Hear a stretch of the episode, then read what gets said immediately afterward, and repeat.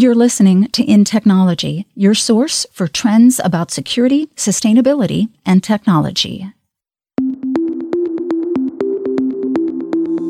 We are seeing some examples of organized fraud. Actual organizations with structure that have multiple lines of fraud business in their portfolio, and buy now, pay later schemes being a new opportunity for them to commit their fraud and make their money. Hi, and welcome to the In Technology podcast. I'm your host, Tom Garrison, and with me, as always, is my co host, Camille. How are you doing today, Camille? I'm doing well today, Tom. Our listeners did not get the benefit of hearing me stumble through that introduction, even though I've done it like a hundred times now, but that was uh that was laughable. We have to have a bloopers reel someday. I you know. There'll be a lot of bleeps in that blooper reel. Yeah. Um, so today we're going to jump into the world of credit and what does credit mean both on an individual level and then we're going to go to the near cousin of credit which is reputation for companies. And i think it's a pretty interesting topic. Yeah, I had honestly never heard the term synthetic identity before this, um, and I think I've got you know new levels of fear as I log into accounts. Um, it was very interesting to hear, you know, how careful you really need to be.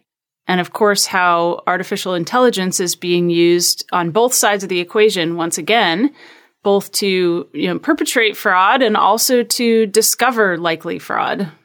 That's right. Yeah, technology doesn't know good or bad. It's how is technology used, and and in this case, it's being used on both sides, like you pointed out. Yeah, I I think um, uh, certainly in the the age that we find ourselves in, which is like that instant gratification, you know, buying stuff right now, and maybe some people that don't necessarily have the credit to be able to do that in traditional ways. Now with this this buy now pay later model introduces a whole new set of challenges, and then companies that are just trying to do marketing outreach to their customers directly they as a company can be exploited by these fraudsters and and you know stealing stuff from the customers and and using it to make money. It's it's kind of scary on both sides. Yeah, really just the sheer number of online purchases that are occurring where people are entering credentials just really you know has captivated this market and turned it into its own thing. Yeah. Well, let's jump right into it. What do you say? Yeah.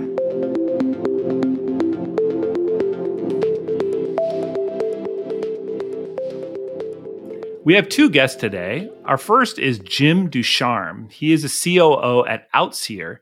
Jim is responsible for product strategy and leads the associated product management and engineering teams at Outseer. Our second guest is Armin Najarian. Armin is a 15 year Silicon Valley veteran with deep experience leading the marketing functions for fast growing fraud prevention, predictive analytics, and cybersecurity companies. So, welcome to the podcast. Thank you. Thanks, Tom. So, we want to talk about two different topics with you guys today and just cover quite a bit of ground, actually. And so, the first area that I want to spend some time on is this buy now, pay later trend that's going on in the market space and what sort of threats exist in that world. So, can you first just describe what is this buy now, pay later? And then we'll get to the threats here in a moment. Yeah, so you've probably seen, uh, you know, as you shop online, uh, buy now, pay later is just yet another way to pay when you go shopping. So in the past, you know, when you're checking out, you might see putting your credit card here, but now you see buy now, pay later, which allows you to take a purchase and put it on basically an installment plan, pay in three installments, nine installments, whatever it may be. Um, so it's just a new way to pay. So we at Outseer look at this as, as yet another form of a, an emerging digital payment that is ripe for fraudsters to take advantage of as yet another way to, to steal your money. So that's what we spend our time looking at is, is what are the ways in which fraudsters can take advantage of these new digital payments like buy now, pay later to commit fraud. So yeah, I'm aware of the buy now, pay later. I think most of us have seen that when we make purchases. But I wonder from your perspective, obviously you're thinking about cybercrime can you walk through the basics of where there is various threats and what those are? Yes, I'll take this. Uh, there, there's risk and then there's threats. Um, the inherent risk with the buy now, pay later model is inherently when you're offering this new form of credit that's unregulated today, uh, it exposes opportunities for, for people that might not have the wherewithal to pay to actually take on this credit. And so there's inherent credit risk, sometimes referred to as first party fraud or friendly fraud, where I, as a consumer, I might not have a steady job, but I have the opportunity to buy some items on effectively an installment plan doesn't affect my credit today. I might do it, and lo and behold, six months later, I might not be in a position to pay. So there's that inherent credit risk that exists. In fact, just last week, um, Afterpay, which is the Australian-based buy now pay later platform that was acquired by Square last year, did announce that they had a massive shortfall due to unplanned credit risk um, that actually came to fruition. So that's one type of risk that exists in this in this you know this new payment instrument world called installment payments or buy now pay later. So for that one, the risk is actually to the vendors. Well, let's talk about it. The merchant. So the, merchant, the, the yeah. beauty of the model from a merchant perspective is they get paid instantly because oftentimes there's a third party buy now pay later provider behind the scenes uh, that's effectively buying the transaction from the merchant. So the merchants generally like this because they get paid they reduce their risk out of the gate. They'll take a little bit of a hit um, because we're getting kind of the guaranteed payment up front. But the risk is being borne by typically the buy now, pay later platforms like Afterpay and Klarna and several others out there that, that are dominating this space. Okay, got it, got it. Okay. The fraud that we're starting to see orchestrated are really two flavors. One is your traditional account takeover fraud, right? So as a consumer, I have an account, someone steals my credentials, they log into my Afterpay account, they begin executing transactions uh, unbeknownst to me, um, effectively buying transactions using Klarna's you know installment payment plans. I don't discover this for a few months. So there's that type of fraud that exists, and um, it's very very real. Um, the other type of fraud we're seeing is synthetic identity fraud, where a new account is created that borrows bits of data from maybe an authentic human, but bits of data that are kind of contrived to create this new identity, a person that doesn't really exist, and establishes effectively credit with one of these buy now pay later platforms and begins transacting and buying a whole bunch of goods and services, and then all of a sudden disappears when the installment payments are due. The perpetrators of this fraud are they nation state type people? Are are they teenagers or who, who's doing this? This can be basically anybody from, you know, local teenagers to professional fraudsters that are creating a whole supply chain of, of basically stolen goods.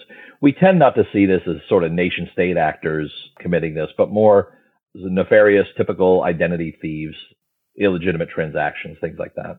And we are seeing some examples of organized fraud so not nation state, but like actual organizations with structure that have multiple lines of fraud business in their portfolio, and you know buy now pay later schemes being a new opportunity for them to you know commit their fraud and make their money.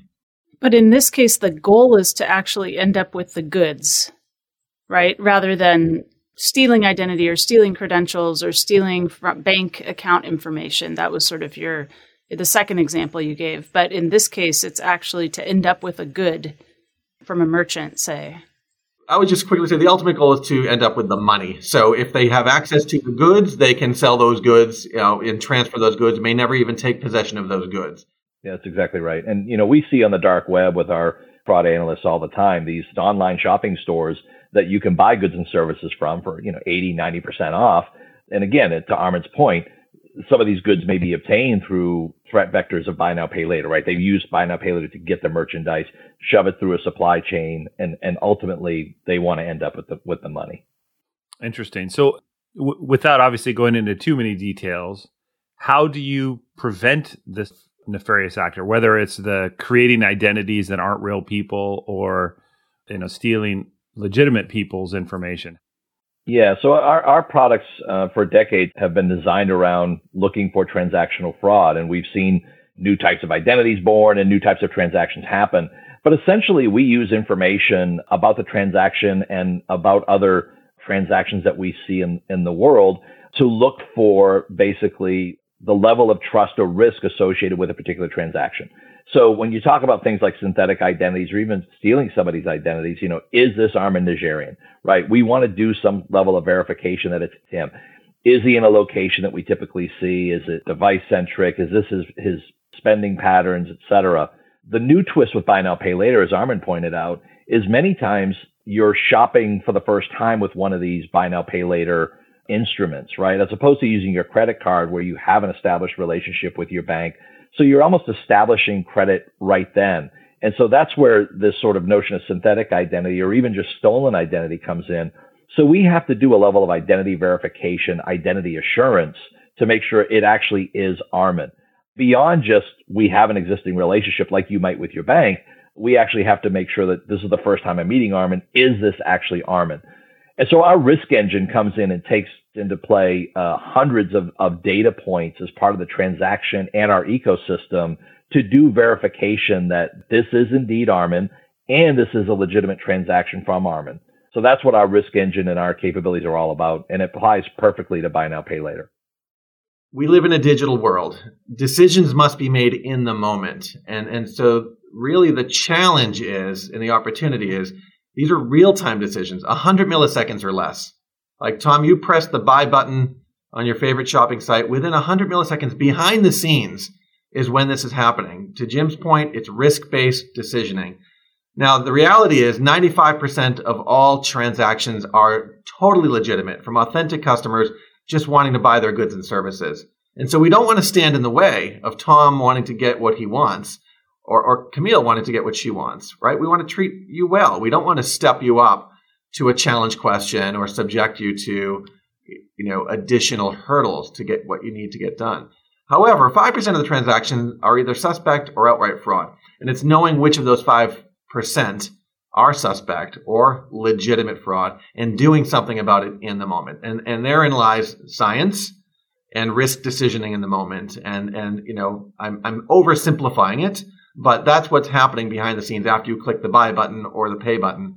Um, there's sophisticated commands and sophisticated algorithms working behind the scenes to thread bits of data together to make a judgment call whether Tom should be trusted or the person purporting to be Camille should be trusted. I assume you're using algorithms. Maybe you're using uh, machine learning models or artificial intelligence to kind of iterate and keep up. Uh, by the same token, are you seeing, uh, we'll just say the bad guys, you know, cr- use AI and other sorts of um, algorithms to create the synthetic IDs, large numbers of them? And can you talk a little bit about, you know, that kind of back and forth and how that's working? Yeah, so, so we do use artificial intelligence and machine learning because the fraudsters are always manipulating how they take advantage of fraud. In particular, this is important because for those financial institutions that don't use that and have more of a rigid policy based fraud detection model, for example, you know, some banks may use if, if you're in the same geo, same region that you live in. And so Armin may be traveling, he's in New York, he's from California. They may look at it and go, Hey, Armin's very far away from his home. It appears that transaction seems suspect. Well, the fraudsters are onto these sort of static policy based piece. So we have to really look at behavioral patterns and how that shifts over time. We see everything from fraudsters change the, the transaction value. So rather than go steal the $3,000 uh, TV, we'll go steal a $109 pieces of goods because it flies under the radar. So by using artificial intelligence and more importantly, machine learning, we can watch for these trends and the machine learning will actually tell us where the oddness is coming in, where that pattern is shifting, and, and we can adapt quickly to that. Yeah, this is interesting stuff.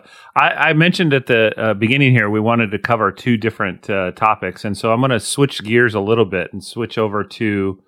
So we we've been talking about sort of identity fraud and this this transaction fraud, but if we can move now over to brands, so companies that are out there, as well established companies, and using you know services around making sure people aren't impersonating them.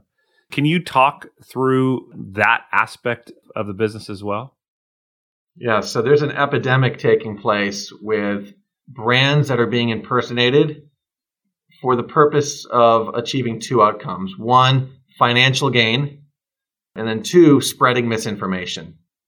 And any brand is subject to this type of attack.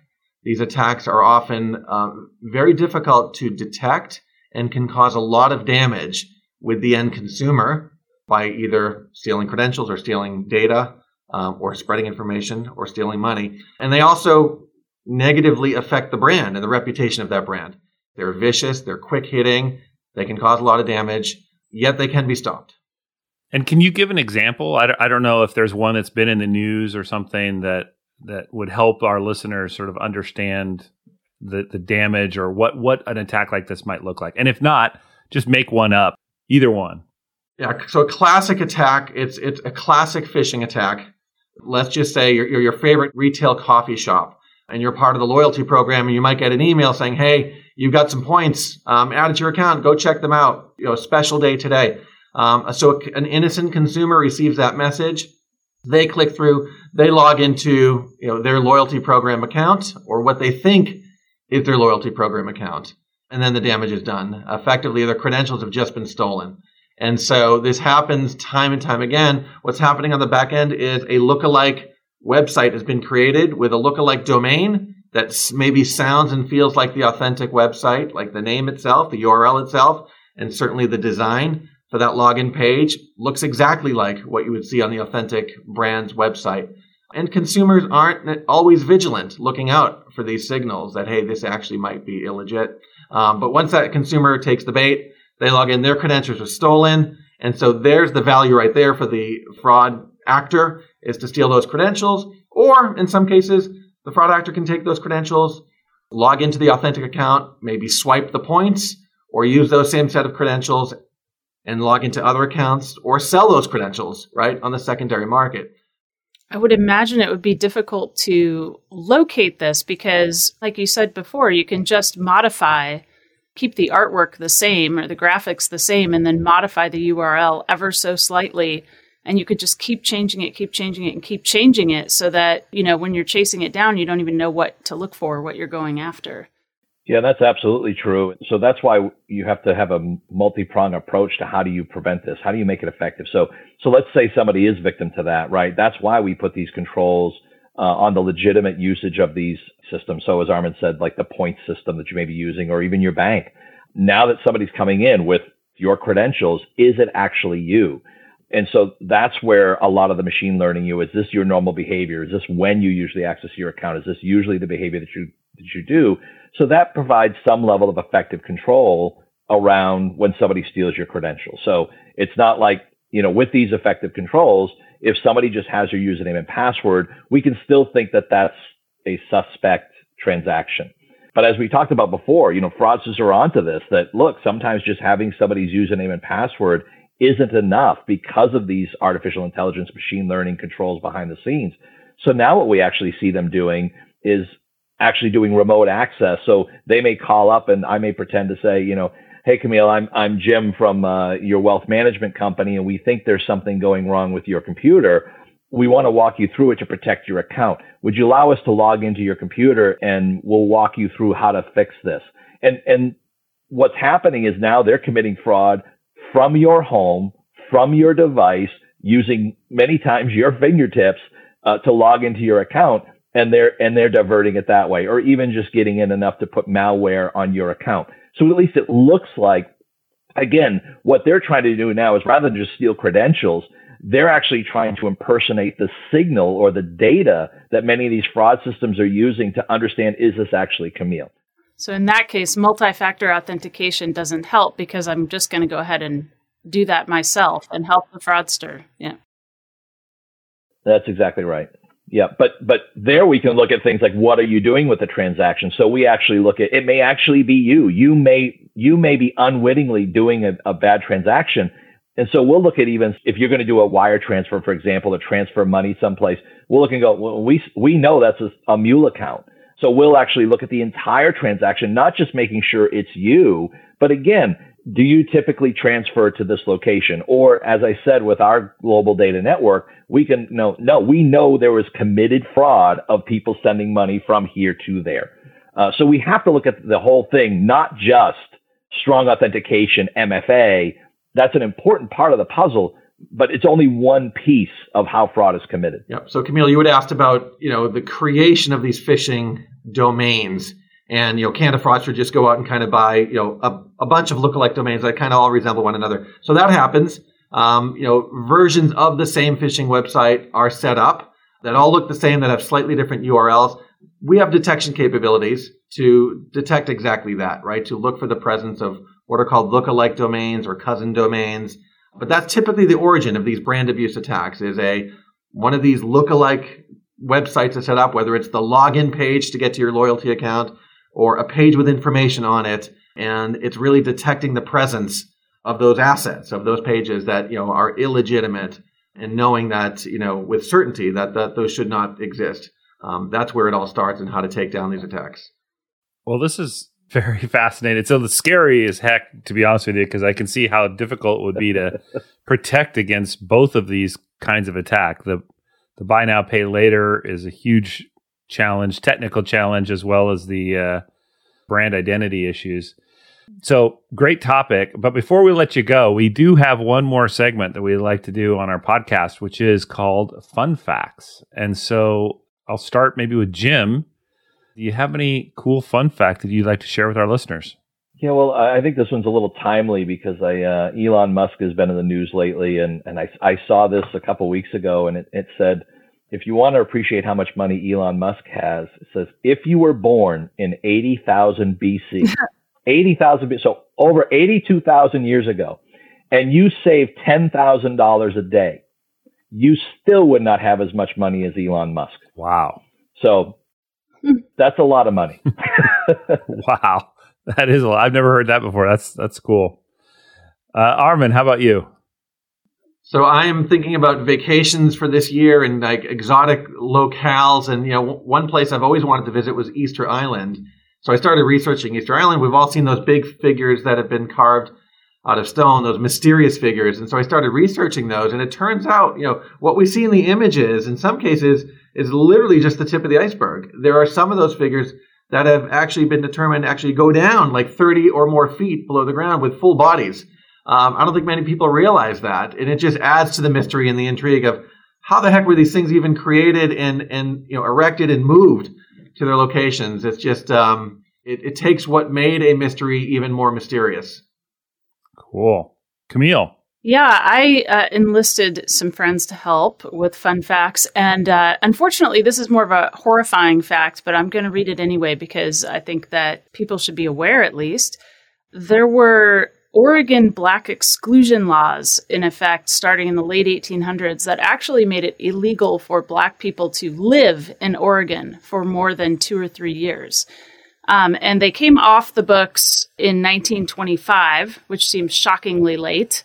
Uh, and I guess the the very final reference to them didn't come off the books until 2002. So you can look it up for more information. Wow. Yikes. I didn't. I've never heard that. Hard to believe. Wow. Uh, well, I'm going to go much uh, lighter in tone. The first McDonald's drive-through was installed in a restaurant in Sierra Vista, Arizona, located near a local military base. The military rules forbade the soldiers from wearing their military uniforms in public and they weren't going to go change to their civilian clothes just to go grab a burger. So the restaurant manager named David Rich came up with a solution. He cut a hole in the wall and allowed members of the military to, to pick up their orders without stepping out of their car. And the convenience and the simplicity of the idea quickly caught on. That's innovation right there. Changed the world right there. Hmm. All right. Well, hey, Jim and Armin, thank you so much for coming in it was a topic we hadn't covered yet over all the episodes, and, and I think both Camille and I found it fascinating. So thanks for sharing. Thank you, Camille and Tom. Appreciate it. Thank you, guys.